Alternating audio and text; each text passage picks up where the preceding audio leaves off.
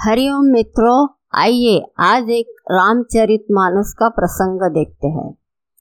एक दिन शाम के समय सरयू के तट पे तीनों भाई टहल रहे थे।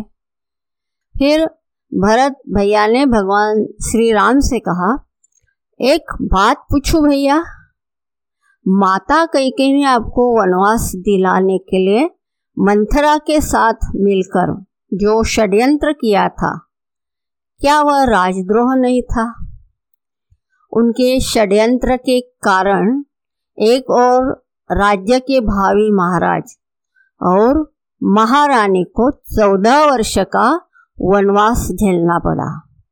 तो दूसरी ओर पिताजी की दुखद मृत्यु हुई। ऐसे षड्यंत्र के लिए सामान्य नियमों के अनुसार तो मृत्युदंड दिया जाता है। फिर आपने माता कई कई को दंड क्यों नहीं दिया? भगवान राम मुस्कुराए, बोले, जानते हो भरत, किसी कुल में एक चरित्रवान और धर्मपरायण पुत्र जन्म ले ले तो उसका जीवन उसके असंख्य पीढ़ी के पितरों के अपराधों का प्रायश्चित कर देता है। जिस माँ ने तुम जैसे महात्मा को जन्म दिया हो, उसे दंड कैसे दिया जा सकता है भरत?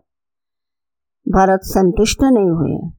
कहा, यह तो मोह है भैया, और राजा का दंड विधान मोह से मुक्त होता है। कृपया एक राजा की तरह उत्तर दीजिए कि आपने माता को दंड क्यों नहीं दिया? समझिए कि आपसे यह प्रश्न आपका भाई नहीं, अयोध्या का एक सामान्य नागरिक पूछ रहा है। राजा भगवान राम गंभीर हो गए। कुछ क्षण के लिए मौन हो गए।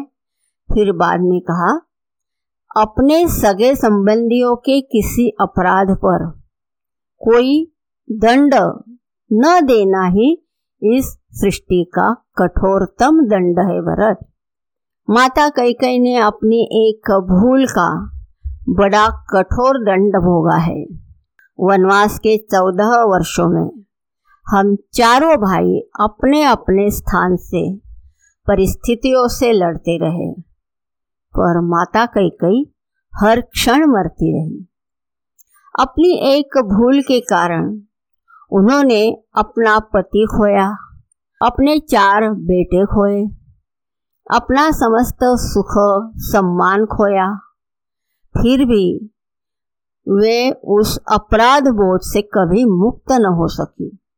वनवास समाप्त हो गया तो परिवार के शेष सदस्य प्रसन्न और सुखी हो गए, पर वे कभी प्रसन्न न हो सकी।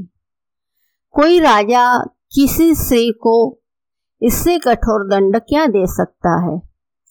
मैं तो सदैव यह सोचकर दुखी हो जाता हूँ कि मेरे कारण मेरी माँ को इतना कठोर दंड भोगना पड़ा।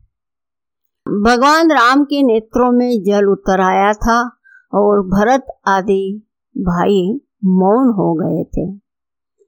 भगवान राम ने फिर कहा और उनकी भूल को अपराध समझना ही क्यों भरत?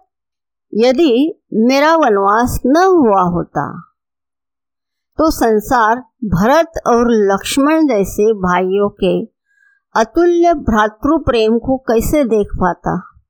मैंने तो केवल अपने माता पिता की आज्ञा का पालन किया, परंतु तुम दोनों ने तो मेरे स्नेह में चौदह वर्ष का वनवास होगा।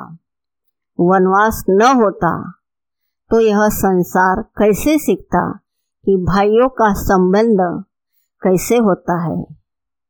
भरत के प्रश्न मौन हो गए थे। वे अनायासी बड़े भाई से लिपट गए।